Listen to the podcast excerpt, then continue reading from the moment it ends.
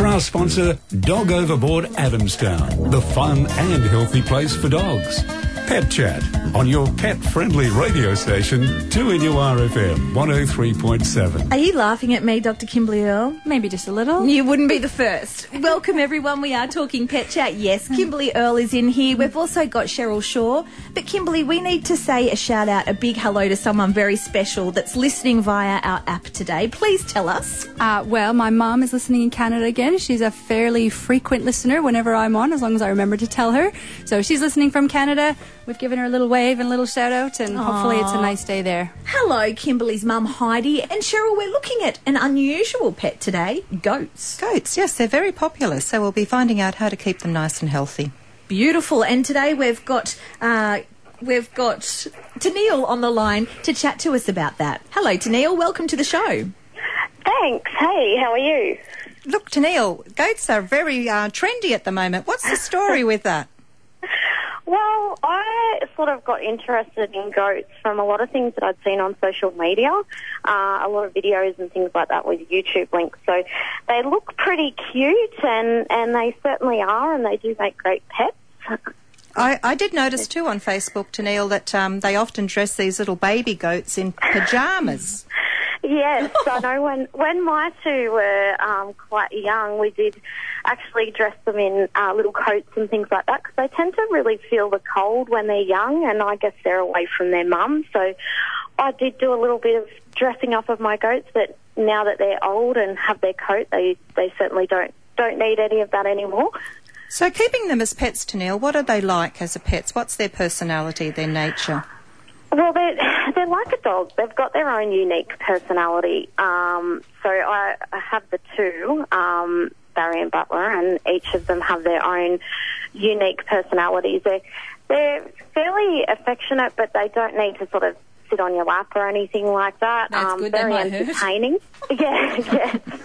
Sometimes they do try. I'll be honest. But um, the hooves, the hooves are not as nice as the paws on the lap, uh, like a cat or a dog. But um, yeah, they're they're really great pets. They're um, very entertaining. I'll say that much. When when you're considering get or someone's considering getting a pet um, goat, what should they look for? What what sort of things would be recommended to search? Well, look, I'd, I'd just do your research because there's there's nothing worse than people getting a pet, that's not compatible with their lifestyle and and um, the pet being unhappy as a result. So uh, our goats have quite a lot of room, so um, a lot of room to move around. And from doing the research that I did, uh, they don't like to be a pet that's on their own. Uh, they prefer to be with an, another goat. um, Okay, so they're quite social in that aspect then. Yeah, I think because of the type of animal that they are, like being a herd animal, they like to be with other animals. But I've heard people have them with horses and things like that. Okay. Um, so yeah, to keep the horses company. So I, I'm not, I'm not an expert by any means, but I just suggest that people do their research on on keeping them and maintaining them to make sure that their pets are happy. and what about housing? What sort of things should you consider with housing for them? Ours like to, well, ours actually have my niece's old cubby house, which is two story, and they love that because they can get in out of the weather and be up nice and high. They tend to like being up nice and high. Um, so yeah, definitely somewhere that they can get out of the weather and escape to because they do, I do notice that our two are a little bit anxious with like loud bangs and things like that. Um, so they do like to have somewhere to retreat to. So, how do they go in the city then? Are they, you know, are they Um, noisy? And obviously, they respond to other noises as well. So, how does that sort of m- mesh yeah, together? Um, well, they're kept. So um, I, I'm not sure how they would go keeping them in the city, but ours are not noisy um, unless they see you coming with the food or something, and then they tend to bleat. Or if you um, are walking away and, and they want you to stay there, they tend to make a bit of noise. But I wouldn't say that they make um, consistent noise during the day. Yeah, just saying Yeah. about feeding when you're bringing their food to them. What do they require? What's their diet? So we give them uh, a combination of it's like a um, it's like a mix that we get at the produce centre and just a few pellets um, upon doing a bit of research and speaking to other people that own goats, we limit the amount of pellets that we give them because apparently it can give them um, bladder stones and things like that. Um, they also have quite a lot of grass and trees and things like that around that they, they tend to, um, you know, snack on all day. So, yeah. And Tennille, with grooming, what requirements do goats have for grooming? Um, oh, there's a lot of different breeds of goat. So uh, I'm not sure um, on breed specific grooming. I could imagine that it would be sort of, you know, dependent on what breed you had. But um, mine at the moment are shedding now that it's getting into um, the hotter months. So I stripped out all their coat uh, on the weekend. Um, so just using a lot of uh, brushes that I use on the, the dogs actually and some rakes and things like that. Um, but I guess it would depend on, on how long your goat's coat was as to how much grooming that you needed to do. And with their hooves, do you have to do anything with their hooves or anything like that? Yeah, uh, because ours are on soft ground or grass, um, I do tend to find that we do have to keep them trimmed. So my goats are fairly like small, a small breed um, of goat. So I'm able to do it just with some secateurs, and I just keep on top of it, and um, you know do it as often as it needs. Ours is probably I just trim a little bit off, probably about every month, um, just so that they don't get long. And for health requirements, do they need vaccinating like dogs and cats, and to see their vets? Yes, so ours are vaccinated. Um, I did find out that not every vet treats goats, so uh, ours go to uh, I don't know if I'm allowed to say what vet it is, but they go to a special vet um, because not every vet does goats, uh, and they have to get worms every month as well. Right. Okay. And Yeah. so, do you think they're a fun pet to have? I think they're an excellent pet to have. I know that I've had a few people bring goats into Dog Overboard, and it's been really funny. They've come in to have a bath, and another client of mine brought a um, brought a lead and a, a, gentle lead, a head harness, Yeah. and a splitter to walk her goats around the verge. So there are a few in in the suburbs in Newcastle, but I- yeah, Do, does a lot of people use them for milk as well, or not? Mm. I'm no? not sure. Yeah, I, I would imagine so because you can get things like goat cheese and goat milk, but mm. Mm. um, my my two goats are both males and they're Yes, both you wouldn't sex. be. So yeah, I'm I'm not really sure. Okay. But yeah, I think with, with milking goats, you have to do it twice a day, so that becomes pretty labour intensive. so Oh, right. yeah, It's like a Janelle, You have to Supply have and a male demand goat type because you have to have a baby goat. Yeah. then- yeah, Yeah. Yes. Oh, how does that work again? Uh, Tennille, thank you so much for enlightening us about um, Barry and Butler and um, and keeping them happy and healthy. And maybe some people with a little bit of property might be interested in um, looking into keeping a goat. So thank you. Yeah, definitely.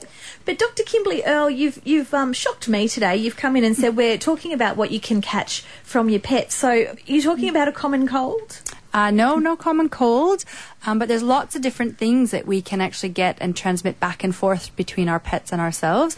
Um, and it really depends on the pet that you have of what sort of things you're at risk of. So we'll start with the basic things. So parasites are the real basic things, right? We're talking fleas, worms, roundworms, hookworms, Yep. Um, hydatids if you're in a farming sort of area. So some of the things that we do as veterinarians and, and looking after the health of your pets is to prevent human disease as well as pet disease. So it's really, really important that we're worming our dogs and our cats on a really regular basis, Sure. particularly if we're feeding raw um, meat or offal or things like that. Um, but because we can be gi- given diseases from them and particularly if you have kids. So, um, you know, you've got little kids, they're not always perfect about washing their hands before they put their hands in their mouth. They're playing with your dog. There's a disease called visceral larval migrans, which comes from them um, getting the roundworm of a dog roundworm into their body, and that can actually go and migrate through their body tissues, or or in the ocular form, it can go into the eye and cause blindness. So, worming your dog, particularly if you have kids, but anybody on a regular basis, is really important to prevent the dog from getting worms, which can cause the dog to become unwell. But it's also important because those worms, those worm eggs, will be shed in the dog or cat's feces, and they can get into the humans in the neighborhood. So that's really important. Okay. Yes. Um, one that people aren't maybe as aware of is birds. So people who have pet birds should be aware of uh, psittacosis, or in, in, the birds, the disease is called chlamydia, chlamydia psittaci, and in humans, the disease is called psittacosis. So this is a bacterial infection that uh, is very common. It's common in our wild birds as well, um, but in our pet birds, particularly budgies, cockatiels, some of our um, little princess parrots, things like that. Um, it, in birds, it shows up as a respiratory tract illness. It can be a long, low-grade simmering infection, and, and a lot of times it can lie dormant in them for sometimes months, weeks to months before it comes out in them. So I've actually seen birds that have had no exposure to other birds for greater than two years who have then come out with um, chlamydia infection. Oh, okay. And that can be transmitted through um, through feather dander, through fecal um, exposure, aerosol exposure, through um, respiratory secretions, can be transmitted to people. Um, now, usually it's just going to cause flu-like symptoms in people that maybe don't resolve in a normal period of time, three to four days. But there have been cases of people who have died from this infection. Mm, so it's wow. really important if you're a bird owner you don't need to rush right out and you know get yourself tested. But if you've got birds um, and your birds particularly if the birds aren't 100% um, and then you're not 100% it is worthwhile going up to your doctor and saying you know i've got birds um, you know, do I need to be tested for psittacosis? Um, most of the time, they're going to just treat you with antibiotics, antibiotics after they've done a test to confirm you have it, and it's treatable. But it's something everybody should be aware of, and it's one of the reasons that even healthy pet birds should be coming into a veterinarian every year to have a health check, so we can just look for some of those subtle signs that they might have low-grade chronic respiratory illness. It's really important. Um, what else do we get? Q fever is one. This is a, a, hot topic at the moment. Q fever is a disease that comes from a little. Um, Uh, organism um, used to be just seen with farmers and veterinarians and things like that because you get it from um, fetal fluids when um, cows or horses are, are birthing or, or mm-hmm. goats and things like that.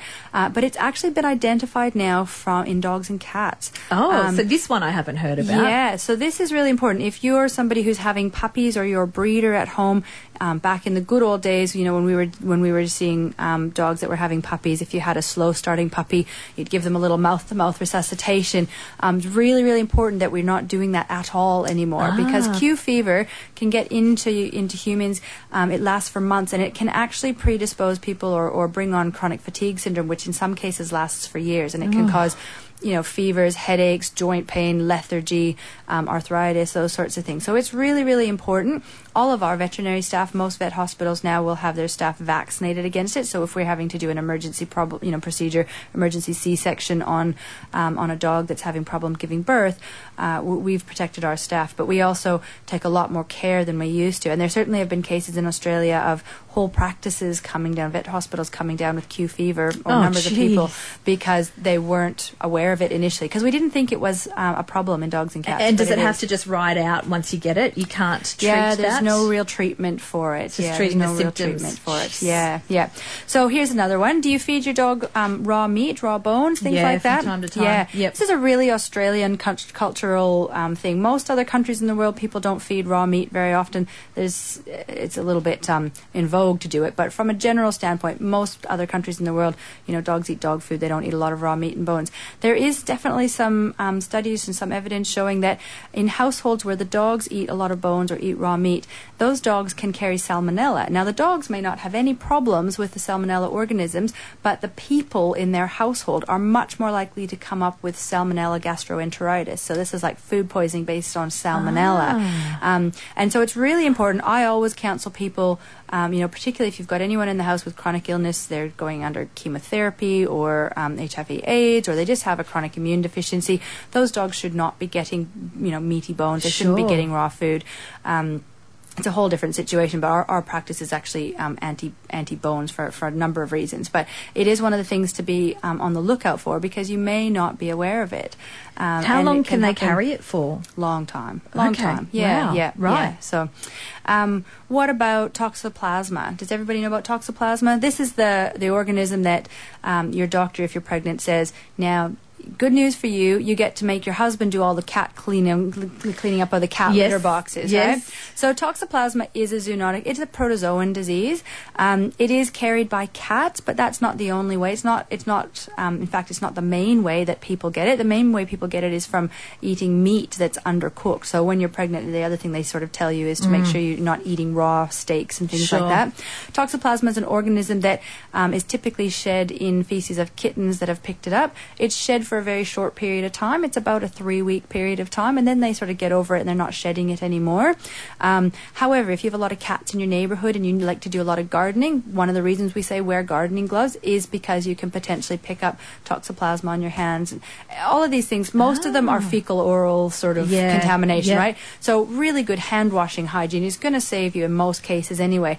But um, toxoplasma is important because if you get it and and you're a pregnant lady um, and you get it while you're pregnant, it can cause some really severe fetal defects. So your baby can be injured. So um, you don't have to be worried about cleaning cat litter boxes. I, when I got pregnant, I was tested um, to see if I have a positive antibody titer to toxoplasmosis, and I'm not. I don't. I'm not positive. So despite all my handling of sick cats and kittens and things like that, I've never come in contact with it. I'm not a big gardener, so I don't get it that way.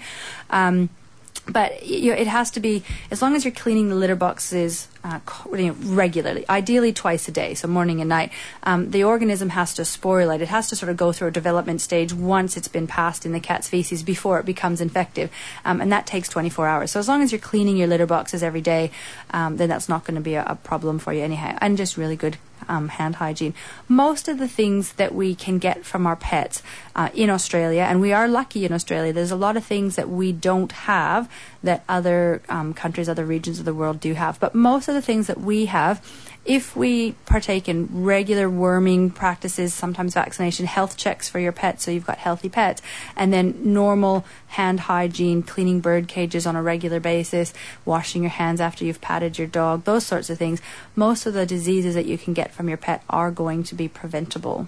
It's really interesting, though, Kimberly. Definitely some food for thought. Obviously, a lot of the common ones we know about. You know, the, the worming, the, the ticks, the fleas, all the rest of it. But it's, yeah, interesting when it gets that deeper level. You think, wow, okay. And and remember that having pets, there's some really good proven health benefits to having pets too. We just need to be sensible about it um, and make sure that we're sort of well informed about you know if you if you've never had a pet before, um, when you're taking them to your local vet, you know go and ask what kind of things should I be on the lookout for. What's the the um, you think lots of people with young families with children, they're getting family pets. Yes, And and, particularly when you've aware. got feral children that try to lick the dog Yeah, on a regular right. basis. That's right. So yeah, so it's just one of those things. If you've got questions, concerns, um, you know, I absolutely am a proponent of having family pets around. They're really good for your kids. They're really good for your families, and um, but you want to be you know safe about it too, and be on the on the safe side. So Now, Dr. Kimberly Earl, we're talking about um, diseases that we can catch from our pets, Mm-hmm. But we didn't have a look at ringworm.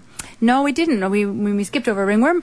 Um, so ringworm, most people know, is an, a fungal infection. It's not actually a worm at all. Yeah. They call it that because you get these little red raised um, sort of lesions on all, all over your skin. They look a little bit um, like the edges have a little worm or something in them.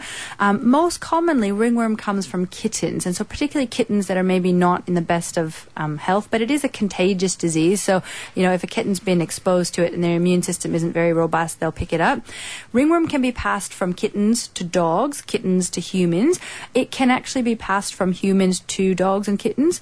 Um, uh, we've been recently, or in the last 12 months, we had a client who works in a childcare centre, and the child at the childcare centre had ringworm, and she brought it home to on herself, and her dog subsequently got really, really bad case of Ah, ringworm right. because of that. So, um, so ringworm is a fungal. It's a it's a, a fungal infection. Um, the good news about it is it's typically considered self-limiting, which means over time it will go away. Your immune system will mount a, a response and it will go away. But it is quite contagious, and you get these little dry, scurfy bits of skin that come off, and your cat and dog do too. And those bits stay contagious for a long time. So we do usually recommend people go and see their doctor, get a, their vet to treat their pet, and they go and see their doctor. We're usually going to put some creams. We often do medicated washes and things like that to try to get it under control faster, and so we haven't got those infective particles going all through the house. Because I was going to say, how do you go as vets? Because um, I know that my sister-in-law has picked it up before, just through you know working with animals and Mm-hmm. yeah, kittens. And yeah, it does happen. We're pretty good. You know, if I see something that looks ringwormish, I'm going to put gloves on straight away just to protect protect myself as well.